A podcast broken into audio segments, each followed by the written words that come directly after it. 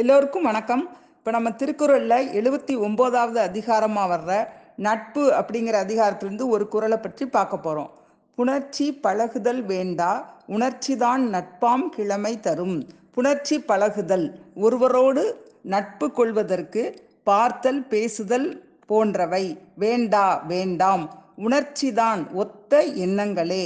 நட்பாம் கிழமை தரும் நட்பாகிய உரிமையை கொடுக்கும்.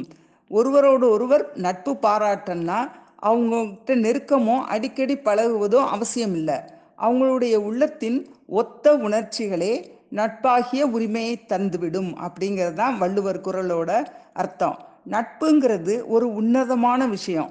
ஒருத்தரோட உண்மையான குணம் தெரியணும்னா அவருடைய நண்பர்களை பார்த்தாலே தெரிஞ்சிடும் அப்படின்னு சொல்லுவாங்க. நட்புக்கு வயசு மொழி இனம் நாடு இப்படி எந்த எல்லையிலுமே இல்லை. ஒருத்தர் ஒருத்தர் புரிஞ்சுக்கிறதுனால ஏற்பட் ஏற்படுறதான் நட்பு. வீட்டுக்கு எல்லை இருக்கு. ஊருக்கு எல்லை இருக்கு. ஆனால் நட்புக்கு எல்லையே கிடையாது. அதுக்கு ஒத்த உணர்ச்சி தான் வேணும். இதை வந்து நம்ம கோப்பெருஞ்சோழனுடைய கதையிலிருந்து கூட தெரிஞ்சுக்கிடலாம். கோப்பெருஞ்சோழன் வந்து முற்கால சோழ பரம்பரையை சேர்ந்தவர்.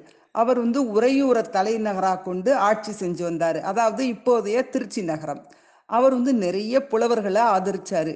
அவர் ரொம்ப சிறந்த மன்னனாக இருந்தார். அவரே ஒரு சிறந்த புலவராகவும் இருந்தார். அவருடைய புகழ் வந்து எங்கேயும் பரவி இருந்தது. குறுந்தொகை புறநானூறு போன்ற சங்க நூல்கள்லாம் அவரை பற்றி பேசப்படுது. புலவர் அப்படி இருக்கும்போது பிசிராந்தையார்னு ஒரு புலவர் பாண்டிய நாட்டில் இருந்தார். அவர் வந்து கோப்பெருஞ்சோழனோட நட்பு கொண்டிருந்தார். ஆனால் அவங்க வந்து ஒருத்தர் ஒருத்தர் பார்த்ததே இல்லை. பார்க்காமலேயே நட்பு கொண்டிருந்தாங்க. கோப்பெருஞ்சோழனுடைய பெருமைகளையும் அவனுடைய நாட்டு வளத்தையும் பிசுராந்தையார் வந்து பாடி புறநானூற்றில் பாடியிருக்காரு. அப்படி இருக்கும்போது கோப்பெருஞ்சோழனுக்கு இரண்டு மகன்கள் இருந்தாங்க. அவங்க ரெண்டு பேரோடையும் மன்னருக்கு கருத்து வேறுபாடு ஏற்பட்டுச்சு. அவங்க வந்து அவங்களே ராஜாவாகணும்னு விரும்பினாங்க. ஆனால் ராஜா அதுக்கு சம்மதிக்கலை. பல காரணங்கள் இருந்திருக்கலாம். அப்போ ராஜா வந்து அவங்களோட போர் தொடுக்கும் முயற்சியில் ஈடுபட்டார்.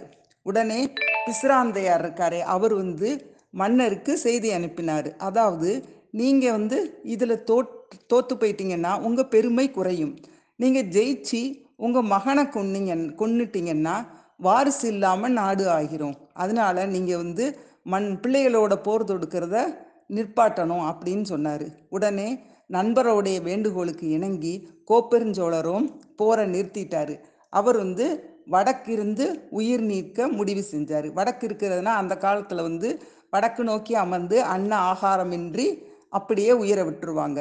அப்படி அமர்ந்திருக்கும் போது அவரோட பலரும் அவருடைய உதவியாளர்கள் நிறைய பேர் அவரோட வடக்கு இருக்க முன் வந்தாங்க.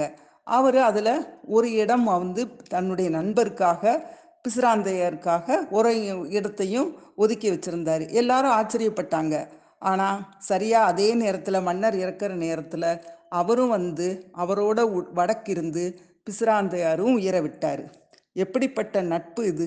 அவங்க ரெண்டு பேருக்கும் ஒத்த உணர்ச்சி இருந்ததுனால தான் இவர் உயிரை விட போகிறத அறிஞ்சு அவரும் வந்துட்டார். இந்த நட்பு தான் உயர்ந்த நட்பு. இதைத்தான் வள்ளுவரும் புணர்ச்சி பழகுதல் வேண்டா உணர்ச்சி தான் நட்பாம் கிழமை தரும் அப்படின்னு சொல்லியிருக்காரு. சரி நாளைக்கு பார்ப்போம்